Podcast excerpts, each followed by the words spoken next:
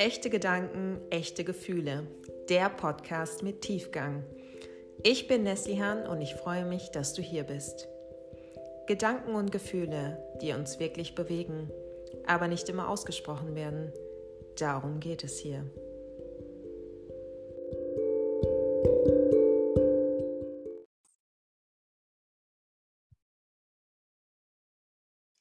Herzlich willkommen im Podcast Echte Gedanken, echte Gefühle. Ich darf mich heute erneut über einen Gast im Podcast freuen. Und zwar habe ich die Melanie bei mir zu Gast. Melanie, an der Stelle herzlich willkommen. So cool, dass du da bist. Danke dir ganz, ganz herzlich. Ich freue mich sehr, dass ich bei dir zu Gast sein darf, liebe Neslian. Und dass wir uns auch mal so im Podcast-Format jetzt austauschen, bevor ich da vielleicht den Bogen zu weit spanne, wie wir uns kennengelernt haben, wie wir uns über den Weg gelaufen sind, weil Darüber werden wir in den nächsten Minuten sprechen. Übergebe ich einfach mal schon an der Stelle an dich mit der Frage, wer bist du, was machst du, Melanie? Stell dich gerne einmal unseren Zuhörern und Zuschauern vor.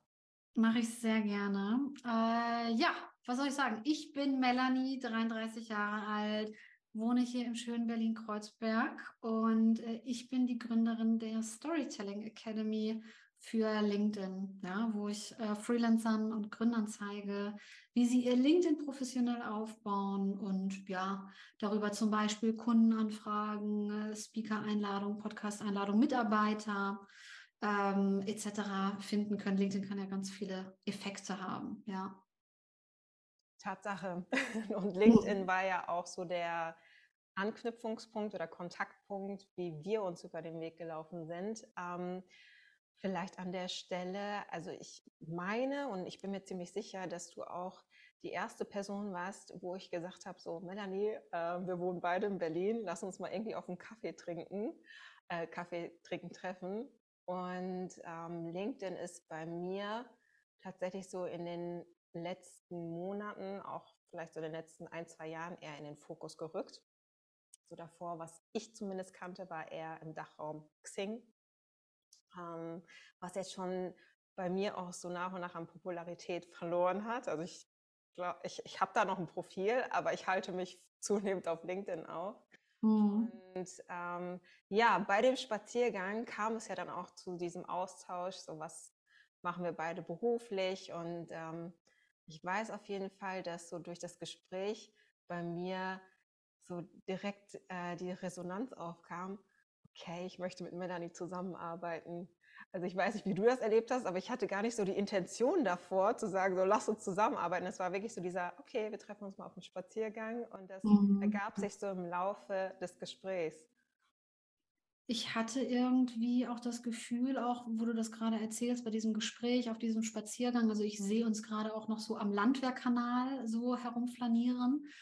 Ähm, ich hatte auch irgendwie das Gefühl, dass da auch so eine Art Con Connection irgendwie da ist. Ja, ich finde auch, man, man muss auch nicht immer alles so erklären, sondern ich finde, man fühlt doch irgendwie, ob man mit dieser Person auf einer Wellenlänge ist oder nicht. Ja, und das Gefühl hatte ich da auch, ja. Kann ich zurückgeben, ja. Absolut. Ähm, vor allem, was vielleicht so ganz gut daran anschließt, also ich habe auch, ähm, woran ich zutiefst glaube, ist, dass du Menschen auch zu einem gewissen Zeitpunkt triffst.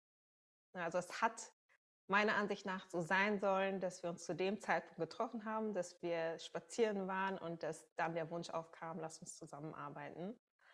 Ähm, vielleicht an der Stelle schon die Frage, was genau bietest du mit der Storytelling Academy an?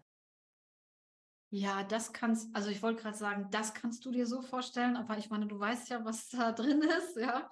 Ähm, also für die Zuhörerinnen und, und Hörer, das kann man sich so vorstellen wie eine Art Intensivtraining für LinkedIn, das über vier Monate geht und äh, dann kannst du dir da Lernvideos, Worksheets, Post-Templates anschauen und lernst dann anhand dessen, wie du dein LinkedIn aufbaust Zusätzlich äh, bekommst du aber auch noch sozusagen ein Stück individuelle Arbeit mit mir.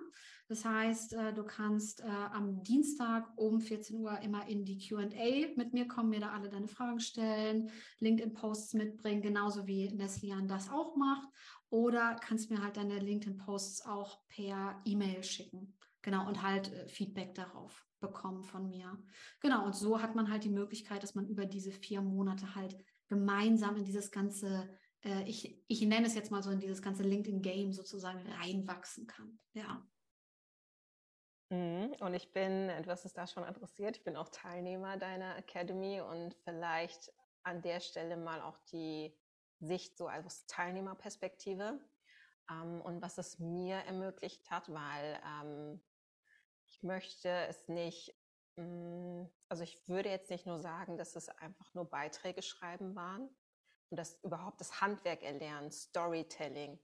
Wie verfasse ich wirklich so äh, interessante Geschichten und wie verfasse ich auch persönliche Geschichten. Bei mir ist es zumindest so, dass ich ähm, sehr viel Persönliches preisgebe auf LinkedIn, persönliche Geschichten schreibe und da von dir auch sehr gut an die Hand genommen werde. Und was es mir ermöglicht hat, war überhaupt erst einmal festzustellen, über welche Themen möchte ich sprechen. Ähm, gerade so aus ähm, Sicht meiner Branche, Coaching-Branche, Trainerbranche. Es gibt viele Coaches, es gibt viele Trainer da draußen und ein Riesen-Learning von dir war auch oder mit dir war, so die Menschen möchten dich gerne mit einer Sache in Verbindung bringen. Für welches Thema stehst du? Und das war definitiv für mich da in die Richtung dann die Entwicklung, okay, über für welches Thema will ich tatsächlich stehen und über welche Themen will ich schreiben und über welche Themen will ich auch in die Sichtbarkeit gehen. Mhm. Und da hast du auch sehr viel so in mir geordnet. Tust es auch nach wie vor. Du holst ja auch aus mir sehr viele Geschichten hervor. Ähm, und ich sag mal so, wenn man einmal so diese Quelle angezapft hat, dann sprudeln auch irgendwie die Geschichten. Und ich erlebe von Beitrag zu Beitrag, den ich verfasse, dass ich da auch nochmal gewisse Themen aufarbeite. Ähm, und sie, ja, mir kommt gerade das Wort kanalisiere. Ähm, mhm. Ich habe mhm. da auch gerade ein konkretes Beispiel vor Augen, aber bevor ich da vielleicht drauf, drauf eingehe, einfach nur mal, um dir wieder zu spiegeln, was es noch alles so möglich macht. Danke dir dafür auch nochmal, dass du mir das jetzt auch nochmal so ganz klar sagst. Ähm, ich habe, also es ist mir auch irgendwie jetzt so die letzten Wochen, die letzten Monate ist mir das auch nochmal klarer geworden, dass ich LinkedIn lange Zeit so als rein Kundenakquise-Kanal betrachtet habe. Und natürlich ist es auch da klar, wir bauen damit beide unser Business auf. Klar geht es auch um Kundenanfragen, ja. Aber ich hatte auch das Gefühl, jetzt so nach und nach, LinkedIn wird dem eigentlich nicht, also du tust LinkedIn keinen Gefallen, wenn du das einfach nur als Kunden, als Kundenakquise-Kanal abtust. Ja, da können noch ganz, ganz viele andere Nebeneffekte, vielleicht Partnerschaften, interessante Kontakte, die dich sonst auf irgendeine Art und Weise in deinem Business, aber auch als persönlich dich als Mensch kann das auch weiterbringen. Ja, Effekte, von denen du jetzt an, an die würdest du jetzt noch nicht mal denken. So, das wollte ich damit nochmal sagen. Ja, mhm. genau. Absolut. Ich hatte ähm, in dem Kontext auch vor kurzem erst ein, ein, ähm, eine Bekanntschaft gemacht über LinkedIn. Ähm, tatsächlich einen Kontakt, der mich dann angeschrieben hat, ähm, wo wir uns dann vernetzt haben. Und es war aber so, dass diese Person die ganze Zeit über meine Beiträge mitverfolgt hat. Mhm. Also mhm. ohne überhaupt in meinem Netzwerk zu sein. Und das äh, ist ja auch so eine Power von LinkedIn, ähm, dass wir meinen, beispielsweise nur unser Netzwerk würde verschiedene Beiträge sehen und lesen, aber es sind noch deutlich mehr Menschen, die dann ab einem gewissen Zeitpunkt auf dich zukommen und sagen, hey, ähm, so super spannend, was du da schreibst. Äh, ich finde mich in den Geschichten wieder und jetzt hatte ich mal so den Mut, dich wirklich anzuschreiben und mit dir in den Austausch zu gehen. Mhm, mhm, mhm. schön, schön. Äh, und was für eine Art Austausch war das dann? Was für ein Kontakt? Wie kann ich mir das vorstellen? Ähm, also der kam mit dem letzten Beitrag, jetzt lass mich überlegen, zu dem Zeitpunkt, was ich gepostet hatte, wo es darum ging, genau. Genau, und zwar, ähm, ich hatte davon erzählt, was mir der Umzug nach Berlin ermöglicht hat.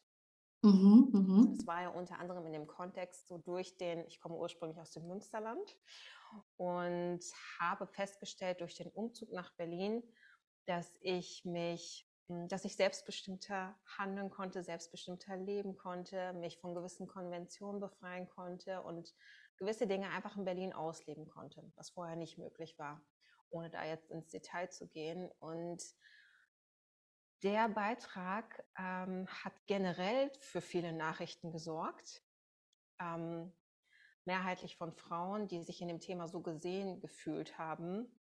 Ähm, ich sage jetzt auch mal aus dem kulturellen Aspekt, orientalische Background, türkischer Background, ähm, wo es dann hieß, so ich kann das total fühlen, dass du durch den Abstand zu deinem Elternhaus ähm, und auch durch diese räumliche Distanz dir gewisse Freiheiten nehmen konntest. Mhm, mhm. und tatsächlich war davon ein Kontakt, ähm, wie ich geschildert habe, die Person, die zuvor schon andere Beiträge von mir mitverfolgt hat. Und dann war das der ausschlaggebende Grund zu sagen, so, wow, die schreibt genau über die Themen, die ich auch fühle und jetzt möchte ich mit ihr reden. Und dann, genau, haben wir uns hin und her geschrieben und ähm, uns dann auch virtuell getroffen. Mhm, sehr cool, sehr cool. Also ich finde das auch immer so schön, wenn sich dann auch mal sowas ergibt, ne?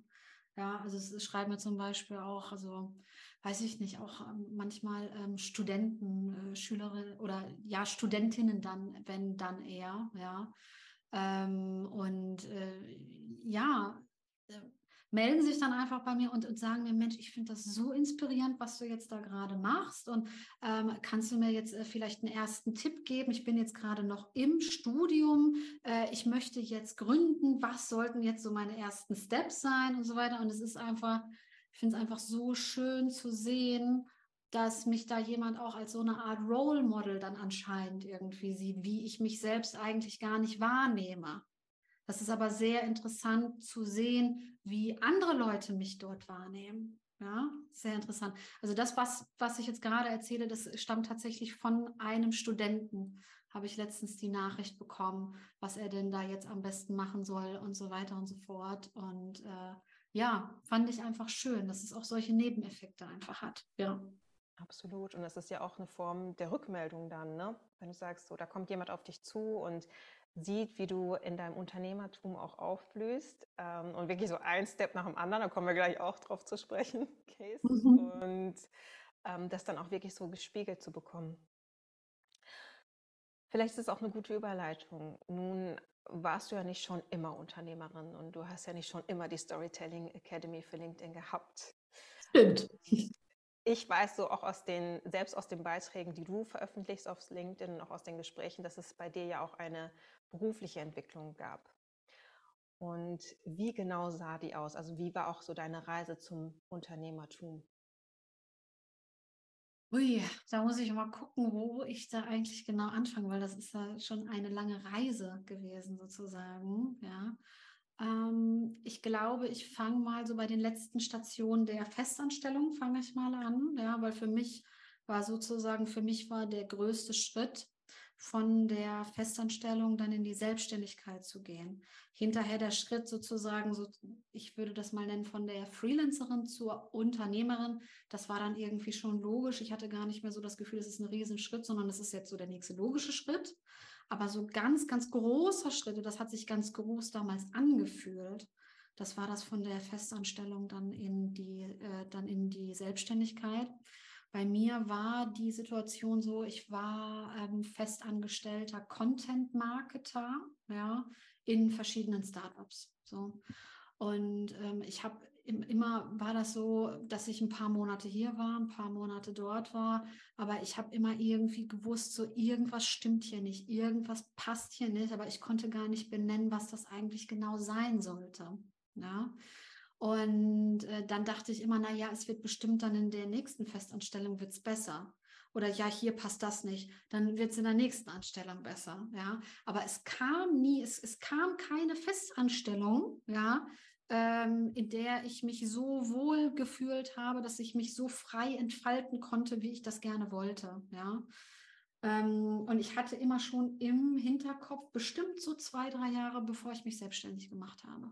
Da hatte ich best also bestimmt schon wirklich einen längeren Zeitraum im Hinterkopf, dass ich mich gerne selbstständig machen wollte. Aber ja, weiß nicht, ich hatte da auch keine richtigen Vorbilder in dem Bereich. Da waren auch große Ängste, was dieses Thema angeht, weil ja, weil dann halt nicht zum 30. pünktlich das Gehalt auf dem Konto ist, sondern du dich halt selber kümmern musst, dass, deine, dass halt Aufträge da sind und dass dann halt Geld reinkommt. Und das war schon auch mit gewissen Ängsten verbunden. Naja, auf jeden Fall dann 2020 saß ich dann halt in der x-ten äh, äh, Anstellung sozusagen und habe dann wieder gemerkt, okay, es klappt hier wieder nicht, es geht hier wieder nicht weiter. Und dann habe ich, dachte ich so, okay, entweder du gehst jetzt wieder in die nächste Festanstellung, machst wahrscheinlich wieder genau das gleiche Erlebnis, ja, dass es nicht klappt, oder du versuchst es jetzt einfach mal und machst dich selbstständig. Und dann wirklich nach langem Hadern ähm, habe ich mich dann tatsächlich selbstständig gemacht. Das war äh, sozusagen aus der Arbeitslosigkeit heraus. Das heißt, ich konnte das mit dem äh, Gründungszuschuss. Ich habe einen Antrag auf einen Gründungszuschuss stellen können beim Arbeitsamt und habe dann meine ersten Schritte in der Selbstständigkeit gemacht. Dann im September 2020 war das, ja. Wow. Und wie, wie, zwei Fragen. Hat, wie hat erstens dein Umfeld reagiert? Das ist immer so eine Frage, die mich interessiert, mhm. ähm, weil ich auch gewisse Parallelen raushöre. Gerade so dieses, ja, man hat gekündigt und darauf gehofft, so mit der nächsten Stelle wird es besser. Kann ich auch ein Lied von singen. Also wie hat dein Umfeld darauf reagiert und wie hast du dich dann dennoch deinen Ängsten gestellt? Weil du hattest ja gewisse Ängste ähm, verbunden mit der Selbstständigkeit. Und ne? man muss zusehen, dass dann die Aufträge kommen. Ähm, man ist selbst verantwortlich für den Umsatz, den man macht. Ähm, und was genau hat dir dabei geholfen, so wirklich diese Ängste auch zu überwinden?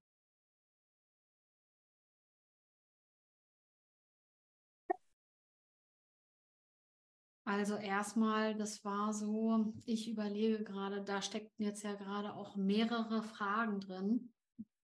Ich glaube, das war so, dass erstmal mein Vater hat mir jahrelang davon abgeraten, dass ich in die Selbstständigkeit überhaupt gehen soll. Und das, glaube ich, war auch ähm, unterbewusst auch der Grund dafür, warum ich es lange Zeit auch nicht gemacht habe. Dazu muss man wissen, mein Papa ist äh, selbstständig als Elektriker. Ja. Und ähm, weiß halt, wie hart das sein kann. Ja, und hat mir das halt auch immer wieder erzählt. Ne? Und da habe ich so gedacht, hm, vielleicht ist es ja doch besser, halt in dieser Festanstellung zu bleiben. So, ne? Und ich habe es dann irgendwann trotzdem gemacht. Ja, warum habe ich es irgendwann trotzdem gemacht? Ich denke, ich habe es irgendwann trotzdem gemacht, weil, ähm, weil das zu schmerzhaft geworden ist in der Festanstellung. Ja, ich hatte da jetzt ja schon ein paar Mal das Erlebnis gemacht, dass es nicht funktioniert. Dann ist es entweder so, entweder ich kündige oder die feuern mich. Ja, beides ist passiert, beides ist nicht schön, beides ist schmerzhaft. Ja, und du fängst halt jedes Mal wieder von neuem an. So. Und ich habe gedacht, boah, will ich mich jetzt wieder in diesen Bewerbungsprozess stürzen, weil bei mir war das halt wirklich so, wenn ich im Bewerbungsprozess, dann habe ich das wirklich so hardcore gemacht, ja. Also so tausend Bewerbungen raus. Ich hatte einmal, kann ich mich erinnern, hatte ich mal vier Vorstellungsgespräche an einem Tag. Ja, so war das bei mir. Ne? Und dann fängst du wieder mit dieser neuen Hoffnung, mit diesem neuen Job an und hoffst, es besser wird. Und die ersten, weiß ich, paar Wochen denkst du noch, hey, das wird jetzt was. Und dann wird deine Hoffnung wieder zerstört. Und ey, ich konnte nicht mehr. Ich, ich, ich konnte nicht mehr. Ich wollte so nicht mehr leben, muss ich ehrlich sagen. Und dann ähm, habe ich mir gedacht, ganz ehrlich, so schlimm wie dieses immer wieder von Festanstellung zu Festanstellung, so schlimm kann die Selbstständigkeit gar nicht sein, wie das, was ich da jetzt die letzten Jahre gemacht habe. Also so war es im Grunde. Also es war jetzt nicht so dieses, ich hatte dann ganz großen Wunsch und habe mich dann überwunden dafür, sondern es war eher so, ich konnte den, den äh, Schmerz konnte ich nicht mehr ab. Also es ging nicht mehr. Wow. Also danke erstmal fürs Teilen. Ähm, Bitte. Gleichzeitig dennoch mutig, was ich raushöre. Weil klar, du hast da, verspürst da einen gewissen Schmerz und es gibt, ich schließe mich da gerne mit ein, Menschen, die dann trotzdem sagen, so lieber mit dem Bekannten, lieber mit dem Schwert weitermachen, mhm. also jetzt was Neues, was völlig Unbekanntes zu wagen. Und das hast du ja in dem Moment gemacht. Naja, ich sag mal so, ich habe ich hab für mich, an einem gewissen Punkt, habe ich für mich entschieden, wie war das? An einem gewissen Punkt habe ich für mich entschieden, dass ich mein Leben so nicht leben werde. Ja, also natürlich kann man sein Leben auch so gestalten, dass man immer etwas macht, was man eigentlich gar nicht machen will, weil man die Erwartungen von jemand anderem erfüllen möchte. Ja, aber ich bin ja auch nicht auf dieser Welt, um die Erwartungen von jemand anderem zu erfüllen, sondern um mein Leben so zu gestalten, wie ich das gerne möchte. Und ich habe mir in dem Moment einfach das Recht herausgenommen, das zu tun ob das jemandem anders gefällt oder nicht, oder ob der denkt, ich scheitere oder nicht, ja, okay, das hätte passieren können. Das wäre dann halt die Konsequenz. So, aber ich meine, die nächste Festanstellung, da hätte das ja wieder passieren können. Da hatte ich das Scheitern ja schon ein paar Mal hinter mir. Also was sollte Schlimmeres passieren, als dass ich jetzt scheitere da? Mhm. Ist denn was aus deinem, also du hast gerade das Beispiel mit deinem Papa geliefert und mhm. ähm, gerade so Eltern, das sind halt die nahestehenden Personen, da hört man auch gerne mal hin ähm, und trifft dann letzten Endes trotzdem für sich die richtige Entscheidung in dem Moment. Gab es denn dennoch weitere Stimmen in deinem nahestehenden Umfeld oder vielleicht auch Bekannten, die dann meinten so, Alter, nee, Selbstständigkeit, lass es mal sein? Also ich kann mich halt am deutlichsten erinnern an meinen Vater tatsächlich ja, der mir halt davon abgeraten, aber der dann auch zum Schluss sagte, ja, komm, jetzt erzählst du mir das hier schon die ganze Zeit, jetzt mach das einfach mal, wenn du das machen willst. Ne? Äh, ansonsten, ich kann mich noch an, an meine Freundin Chris, kann ich mich auch noch erinnern, die mir auch sagte, ach, du wirst das schon machen, also so wie du drauf bist, du wirst es schon hinkriegen, so meinte sie. Ähm, ich kann mich eher bis auf meinen Vater, glaube ich, kann ich mich eher daran erinnern, dass es auch so eine auch eher so eine innere Stimme war, die mich davon abhalten wollte, auch ein Stück weit. Ja, das war gar nicht so sehr mein Umfeld, soweit ich mich erinnere, zumindest, ja. Umso schöner zu hören, dass es da auch Menschen gab, die das ähm, ja, unterstützt haben, supportet haben. Ne, so, Melanie, mach mal, du kannst das schon. Und so nehme ich dich auch wahr als Macherin. Also es ist so, die Außenwirkung, die du auf mich ausstrahlst, wirklich, ähm, mhm. wie ich schon vorher erwähnt habe, also du hast, gehst gewisse Schritte und die gehst du auch. Und ich nimm, spüre das immer so, dass da irgendwie auch gar keine Selbstzweifel da sind. Na, das stimmt nicht. Das ist ja auch immer so Selbstbild, ja. Fremdbild und wie wirkt mhm. das von außen, aber ich sag's ja einfach nur mal, ähm, dass es wirklich so diese Ausstrahlung auf mich hat. Melanie, die kennt ihren Weg, die ist da auch voller Klarheit.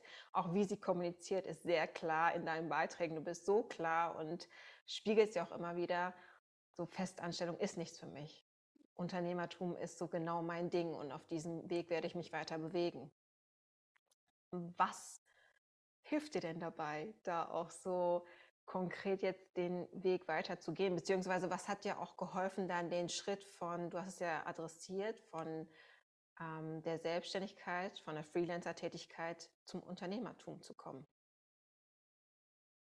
Hm.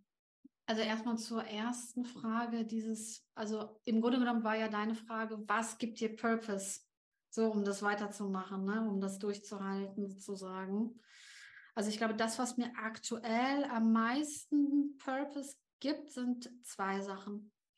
Also einmal möchte ich gerne das Unternehmen bauen, was ich mir früher gewünscht hätte, wo ich selber gerne in Festanstellung gewesen wäre. Ja, ein Raum, wo sich auch MitarbeiterInnen auch frei entfalten können und auch ihre Meinung sagen können. Das war bei mir in der Vergangenheit zum Beispiel nicht immer der Fall. Ja, das ist das eine. Und das andere ist ähm, tatsächlich, ich möchte mit meinem Partner gemeinsam, ich möchte, dass wir ähm, sozusagen beide ähm, also ortsungebunden sind.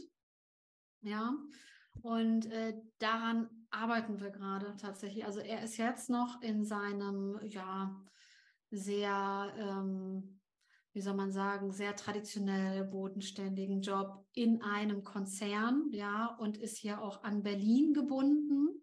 Und unser Traum ist es sozusagen, dass, dass er bei mir auch Vollzeit einsteigt. Er, er, ähm, er ähm, er ist jetzt schon auf 400 Euro Basis, arbeitet er jetzt schon bei mir, aber Vollzeit ist dann halt nochmal ein größerer Schritt, klar. Ne?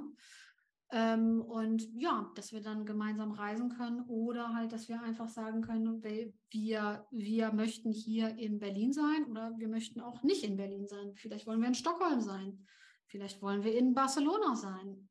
I don't know, ja, dass wir das frei entscheiden können, weil das ist ja eigentlich auch das Tolle an den Jobs, die wir machen, ja, dass es alles komplett remote möglich ist. Du brauchst nur Laptop, du brauchst einen Internetzugang, das musst du nicht unbedingt in Deutschland machen, das kannst du auch woanders machen.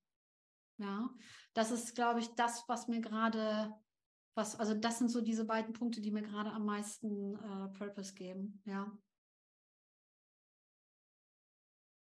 Ja, bei mir gehen gerade parallel auch ganz viele Bilder im Kopf. Ähm, schießen sie hoch, vor allem wenn du so von Ortsunabhängigkeit sprichst ähm, und dein Purpose, ein Unternehmen zu bauen, was du dir selbst gewünscht hättest. Und das finde ich, das jetzt zu hören, einfach umso schöner, dass du es machst, dass du dich auf den Weg seinerzeit dafür auch gemacht hast. Weil du hättest ja auch sagen können, so kann jemand anders tun. Oder wird sich irgendwie vielleicht in einem anderen Kontext ergeben. Und gleichzeitig hast du ja das Zepter in die Hand genommen und gesagt, so, ich habe mir seinerzeit dieses Unternehmen mit gewissen Rahmenbedingungen gewünscht oder wurde vielleicht an der einen oder anderen Stelle nicht gehört, konnte an der einen oder anderen Stelle nicht meine Meinung sagen. Und deswegen baue ich genau das Unternehmen jetzt auf. Naja, ich wusste halt, wenn ich das jetzt nicht mache, wenn ich diese ganzen, also ich sehe das so, ähm, das sind sehr, sehr viele Minischritte sozusagen die letzten Jahre waren, dass die in Summe halt die ganze Reise ergeben. Ja. Wenn ich diese viele kleine Minischritte, wenn ich das alles nicht gemacht hätte, dann hätte sich ja auch nichts geändert. Also ich kann mich auch noch sehr gut erinnern, zum Beispiel muss ich noch ein bisschen zurückspulen an die Zeit, wo ich noch in der Abendschule mein Abitur gemacht habe. Ganz, ganz früher. Da hatte ich äh, nebenbei hatte ich einen, einen Job in der Anzeigenabteilung einer Printzeitung. Ja, da habe ich Anzeigen verkauft, so kennst du so Printanzeigen halt. Ja, und äh, habe nebenbei halt meine Abendschule gemacht. Und das war nicht immer einfach, weil ich immer die, also 30, 35 Stunden arbeiten und dann halt noch immer die Schule abends. Und ich wusste, wenn ich das jetzt nicht mache, ähm, dann werde ich nicht vorankommen, dann werde ich in diesem Job bleiben. Das war mir vollkommen klar. So, und ich, und ich, und ich wusste ganz genau, dass ich das nicht möchte. Das war mein größter, also eigentlich, ich glaube, mein größter Albtraum ist äh, Stillstand. Das kann ich überhaupt nicht leiden, bis heute. Und umso wertvoller für das Unternehmertum. Ja, das ist, ja, das ist auf jeden Fall schon ein guter Antreiber dafür. Das, das, ist, das ist schon richtig, ja. Jetzt beschäftigst du ja auch deine Mitarbeiter ähm, und baust dein Unternehmen immer weiter auf. Gibt es denn, also ich will gar nicht auf den Punkt pochen, aber es interessiert mich einfach. Wir sind hier bei echte Gedanken, echte Gefühle. Ich gucke auch gerne mal so hinter die Fassade. Mhm. Gibt es denn Momente, wo dich gewisse Zweifel beschleichen? Und falls ja, wie gehst du damit um? Gibt es ein Rezept für uns, was du verraten möchtest, Melanie? Also grundsätzlich kann ich dir schon mal sagen, ja, diese Selbstzweifel gibt es und die gibt es auch nicht zu knapp tatsächlich, auch wenn es äh, von außen nicht immer so aussieht. Ja. Ähm, und was hat mir geholfen, damit umzugehen? Also ich glaube, am meisten geholfen, damit umzugehen, ähm, hat mir tatsächlich mal ein Mindset-Coaching, was ich in der Hinsicht gemacht habe, ja, was dann genau auf diese Punkte auch zum Beispiel auf sowas wie Imposter-Syndrom, damit habe ich zum Beispiel auch Schwierigkeiten tatsächlich, ja. Ähm, und was haben wir dort gelernt oder was habe ich dort gelernt? Im Grunde genommen habe ich gelernt, dass dass das Gedanken sind, die aber keine Tatsachen darstellen. Ja, dass es das ist, was ich in dem Moment vielleicht fühle. Also ich habe Angst, ich habe Selbstzweifel, haut das jetzt alles so hin, was ich hier vorhabe? Ja, also es gibt ja gewisse Umsatzziele für die Academy zum Beispiel. Ich möchte noch mehr Mitarbeiter einstellen. Ich möchte Thomas einstellen, meinen Partner. Dafür braucht man auch noch mehr Umsatz. Kann das alles so hinhauen? Ja. Ähm, ja, und was hat mir dabei geholfen, das damit besser umzugehen? Im Grunde genommen hat es mir am meisten dabei geholfen, dass ich erkannt habe, dass die allermeisten diese Selbstzweifel haben. Ja. Ähm, auch gerade, das, das hat mir meine Mindset-Coachin auch immer erzählt, gerade die Leute, die ähm, besonders reflektiert, auch besonders gut in ihrem Job sind, die machen sich diese Gedanken, die haben auch dieses Imposter-Syndrom. Ja, das ist äh, eigentlich total ne, bescheuert eigentlich, wenn man sich das mal so fragt. Ne? Ähm, ja, genau. Und ja, was wollte ich jetzt sagen? Den Umgang damit? Wie bitte? Den Umgang damit, vielleicht dazu noch was? War das in Den Umgang damit. Mm, mir hat es geholfen zu verstehen, ich darf diese Gedanken zulassen. Ich muss die auch nicht von mir wegschieben. Das ist vielleicht noch ein wichtiger Punkt. Ja, ich habe immer früher versucht, das zu unterdrücken. Ich darf das gar nicht erst zulassen. Aber jetzt ist es so, ich lasse diese Gefühle, ich lasse das zu. Und ich sage in dem Moment auch, es ist okay, dass dieses Gefühl jetzt da ist. Ja, aber ich muss da nicht einsteigen und die Spirale weiter runtergehen. Ich versuche das mal zu erklären, was ich damit meine. Du kannst auch in so eine Art Gefühlszug einsteigen und kannst dich davon runterziehen lassen, wie in so eine Art Strudel. Ja. Und ich habe gelernt, es ist okay, jetzt dieses Gefühl zuzulassen, aber es ist nicht mehr so, dass dass ich mich davon so vereinnahmen lasse, dass ich sehr tief in dieses Gefühl hineingerate, sondern ich denke dann eher, ach ja, da bist du wieder, du nerviges Imposter-Syndrom zum Beispiel. Ja, sowas denke ich mir dann und ähm, relativiere das und sage, dass das ist jetzt da und es ist okay und dieser Moment wird auch wieder vorbeigehen. Das ist es im Grunde genommen, ja. Und das ist vermutlich schon so wertvoll, alleine das überhaupt mal wahrzunehmen, dann zu benennen, so, hallo Imposter, da bist du wieder. Dass du hm. da bist. Äh, ich brauche dich jetzt nicht. Ja, ja, genau, genau. Äh, geh du mal deines Weges, ich gehe meines Weges. Und klar, die Momente habe ich auch, ne, wo ähm, dann ein Gedanke den anderen jagt und dann guckt man vielleicht auch noch auf Social Media. Es kann in dem Fall vielleicht auch LinkedIn sein. Dann sieht man irgendwelche Erfolge von anderen und schafft direkt so den Vergleich mit der eigenen Person. Ja, wow, bei der scheint es zu laufen, bei ihm scheint es zu laufen, bei mir nicht. Und gleichzeitig es ist in dem Moment Social Media. Wir wissen halt nie, was generell unabhängig von Social Media, wir wissen halt nie, was so in den Köpfen der Menschen wirklich vor sich geht. Das stimmt. Und ich denke mir auch immer, auch wenn ich diese Erfolgsposts auch lese, ich glaube, man muss sich da auch immer so ein bisschen klar machen, dass hinter jedem Erfolg steht auch erstmal ein Misserfolg. Ja, dafür, dass du überhaupt einen Erfolg feiern kannst, musst du erstmal Sachen ausprobieren, dafür musst du erstmal scheitern und damit du den Erfolg haben kannst. So, ähm, aber ja, gut, erstmal sieht man halt nur diesen Erfolg und bekommt manchmal auch den Eindruck auf LinkedIn, das ist ja normal, dass man diesen Erfolg über Nacht hat. Ja, ist es aber nicht. Und das ist es für nie, also für die allermeisten Leute ist es das nicht. Und dafür schätze ich deine Arbeit gerade mit der Academy umso mehr, weil du auch dazu beiträgst, authentische Geschichten zu erzählen, wirklich auch mehr Tiefe auf LinkedIn herzustellen und ähm, zu zeigen, so hinter der ähm, Kulisse passieren auch andere spannende Geschichten. Es ist halt nicht immer nur der Erfolg, der vermeintliche Erfolg, der nach außen hin propagiert wird. Hm, zwei Themen würden mich da noch interessieren, Melanie, an der Stelle. Mhm. Ähm, nun haben wir auf der einen Seite ähm, Mensch, Melanie, sage ich mal, und auf der anderen Seite die Unternehmerin.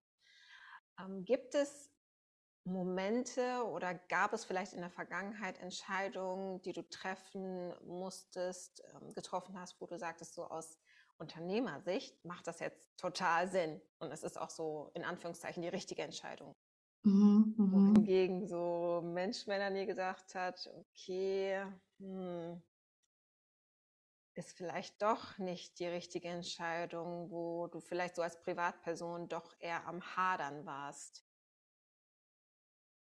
Hm, na, es gab schon Situationen, also so eine ganz typische Situation ist zum Beispiel, wenn du irgendwie äh, Dienstleister oder Mitarbeiter gehen lassen musst, zum Beispiel. Das sind so ganz typische Situationen, äh, die mir dann auch schwer fallen, ja, weil man, ja, also weil ich etwas kommunizieren muss, äh, ja, was dann auch unangenehm ist, was mir dann auch nicht so leicht fällt, wo, man, wo ich dann auch Kritik üben muss an irgendetwas, ja, und dann halt mich schlussendlich äh, von dieser Person trennen muss, sozusagen, auch zum Wohle des Unternehmens, ja, in dem Fall. Ähm, und mir tut das dann in dem Moment schon leid, aber ich finde auch schon, ich tue der Person dann ja keinen Gefallen, wenn ich das jetzt ewig so weiterlaufen lasse. Na? Also die Person sollte dann ja trotzdem auch die Chance haben, dass sie sich weiterentwickeln kann und vielleicht auch etwas anderes findet, einen anderen Kunden oder eine andere Arbeitsstelle, wo sie vielleicht glücklicher ist, wo sie vielleicht erfüllter ist. Ja, es, es gibt ja auch einen Grund, warum das hier gerade hakt. Vielleicht, vielleicht passt es gerade menschlich nicht. Vielleicht sind wir nicht auf einer Wellenlänge. Vielleicht passt das Aufgabengebiet nicht. I don't know. Ja, aber es gibt ja auch immer einen Grund, warum man an diesen Punkt kommt. Und äh, von daher würde ich sagen, also menschlich gesehen fallen mir diese Gespräche schwer. Aber ich würde sagen, auch menschlich gesehen ist es trotzdem richtig. Auch wenn es auch, auch, auch wenn es ein unangenehmes Gespräch ist, ist das ja nicht gleichbedeutend damit, dass die ganze Entscheidung falsch ist oder menschlich falsch ist. Das ist sie nicht. Ja. Und äh, war das für ein, ein Prozess für dich, dich da vielleicht auch zu Beginn ähm, davon emotional abzugrenzen? Ja, also mir tat das also so, ich kann mich, kann ich mich äh, noch erinnern, weiß ich noch, an eine Werkstudentin damals noch, als ich in Festanstellung war. Dann ähm, war es soweit, dass ich die Werkstudentin aus verschiedenen Gründen dann ähm, kündigen musste. Und mir ging es im Verlauf dieses Kündigungsgesprächs schlechter als der Person, die ich gekündigt habe. Ja, ich war am Ende dieses Gesprächs war ich total fertig und habe gedacht, für die geht da jetzt die Welt unter und was. Aber das war alles gar nicht so. Sie sagte nur so, ja, also das hat hier, glaube ich, auch nicht so ganz gepasst. So. Ähm, ja, dann ist ja eigentlich ganz okay, dass ich mich dann auch anders orientiere. So, ja.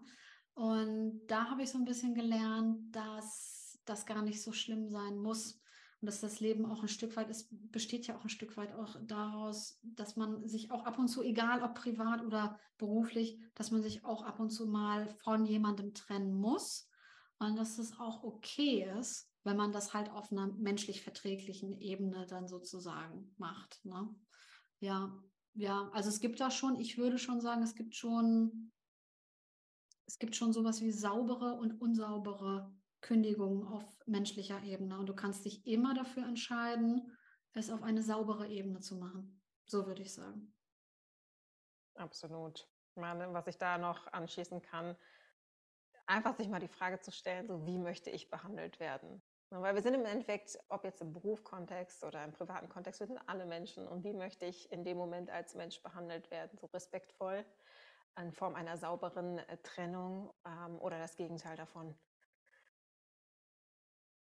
Ja, ich, äh, ich könnte noch Stunden mit dir quatschen, Melanie. Ähm, gleichzeitig äh, möchte ich gerne noch ähm, zum Ende des Podcasts auf ein Thema zu sprechen kommen, ähm, gerade auch aus Sicht aus Unternehmertum. Hm, wie ist so deine Wahrnehmung? Gibt es, nimmst du viele Frauen als Unternehmerin wahr? Oder sagst du, besteht auf jeden Fall noch Potenzial?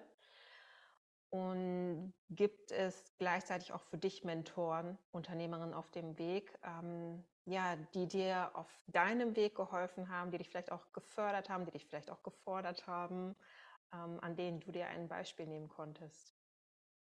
Ja, Und da stecken jetzt gerade auch noch mal mehrere Fragen drin. Also auf jeden Fall sind da zwei Personen, die mich oder auch sogar drei Personen, die mich auf meinem Weg gefördert haben. Aber die erste Frage war ja erstmal, ob, ob ich da Nachholbedarf sehe. Ja, bei den, bei den äh, Frauen sozusagen, also bei den bei den Unternehmerinnen. Ja, also da kann ich ja sagen, da sehe ich auf jeden Fall noch Nachholbedarf, dass es insgesamt noch mehr Gründerinnen, noch mehr Unternehmerinnen auf dieser Welt grundsätzlich noch geben dürfte. Ja, ich kenne die genauen Zahlen nicht. Ja, aber ich würde jetzt schon mal schätzen, die meisten Unternehmer, mit denen ich zu tun habe, die, die sind zu 90 Prozent männlich, zu 80, 90 Prozent, sage ich jetzt einfach mal. Ja, also von daher gibt es da schon noch deutlich einen Aufholbedarf.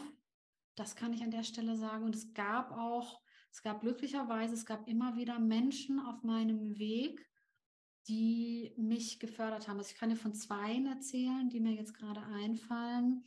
Und zwar von einem Business Angel, von dem ähm, Roland Fassauer war das. Da kann ich mich nämlich noch, noch erinnern, dass ich da ins Vorstellungsgespräch reinkam und er mir sagte, ich habe auf deinem Lebenslauf gesehen, dass du dein Abitur an der Abendschule gemacht hast. Und daran habe ich erkannt, dass du Durchhaltevermögen hast, weil sowas kann man nur mit Durchhaltevermögen durchziehen. So, ja. Da habe ich zum ersten Mal erkannt, dass das ein Skill ist. Dass es ein ähm, etwas äh, etwas ähm, something special ist sozusagen jetzt, dass ich das durchgezogen habe und durchgehalten habe und dass er das erkannt hat als etwas Besonderes und Fördernswertes. Und ich konnte auch tatsächlich, von ihm konnte ich sehr, sehr viel lernen, was äh, Marketing und was so das, was so das äh, Zwischenmenschliche auch äh, tatsächlich angeht. Also so ein bisschen auch in Richtung Leadership.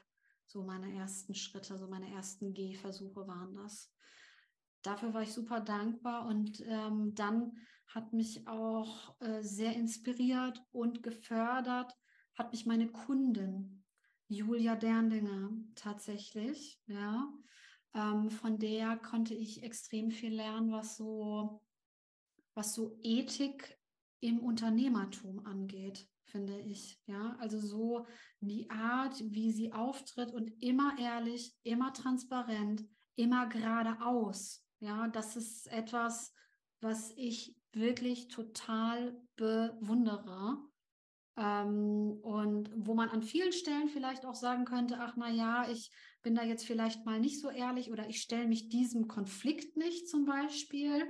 Und sie ist immer so, immer straight und in den Schmerz hinein und so. Und sie ist äh, da wirklich ein großes Vorbild für mich einfach.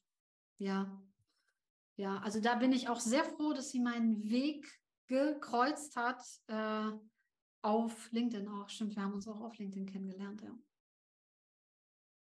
Da sehen wir wieder die Power von LinkedIn. ja, definitiv, ja. Und gibt es konkret etwas ähm, auch zu dem Thema Frauen als Unternehmerin, ähm, was du ihnen mit auf den Weg geben wollen würdest? Vielleicht auch so in Richtung sich selbst zu vertrauen, sich Dinge zu wagen. Mhm.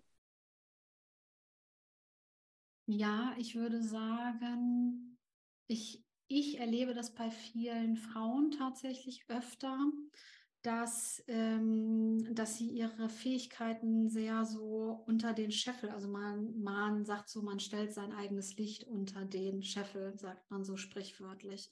Das sehe ich sehr oft dass äh, ich finde, Frauen könnten noch mehr rausgehen, noch mehr, noch mehr zeigen auch, was sie können eigentlich, was sie drauf haben. Ja, das fehlt mir manchmal so ein bisschen und das könnte ein bisschen, das könnte ein bisschen mehr sein tatsächlich. Und das habe ich bei den Männern ähm, habe ich das noch nicht so oft gesehen.